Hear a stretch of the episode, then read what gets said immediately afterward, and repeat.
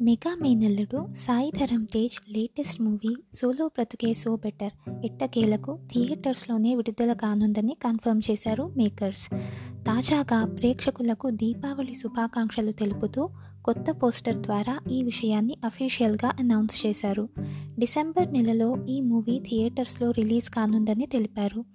Theatres తెరుచుకునేందుకు ప్రభుత్వం అనుమతులు ఇచ్చినా ప్రేక్షకులు థియేటర్కు వచ్చేందుకు ఇంకా సిద్ధం కాకపోవడంతో విడుదల కావాల్సిన కొన్ని సినిమాలు ఇంకా కన్ఫ్యూషన్లోనే ఉండగా మెగా మేనల్లుడు మాత్రం ముందడుగేశారు.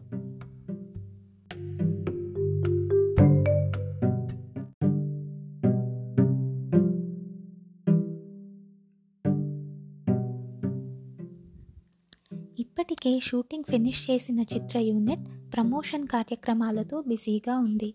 లాక్డౌన్ కారణంగా థియేటర్స్ మూతబడడంతో ఈ సినిమా రిలీజ్ కాస్త ఆలస్యమైంది.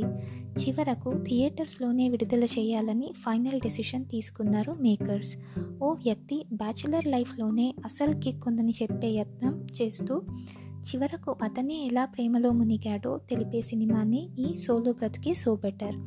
ఇందులో విరాట్గా సాయి ధరమ్ తేజ్ నటించగా ఆయన లవర్ అమృత పాత్రలో నభా నటేష్ నటించింది.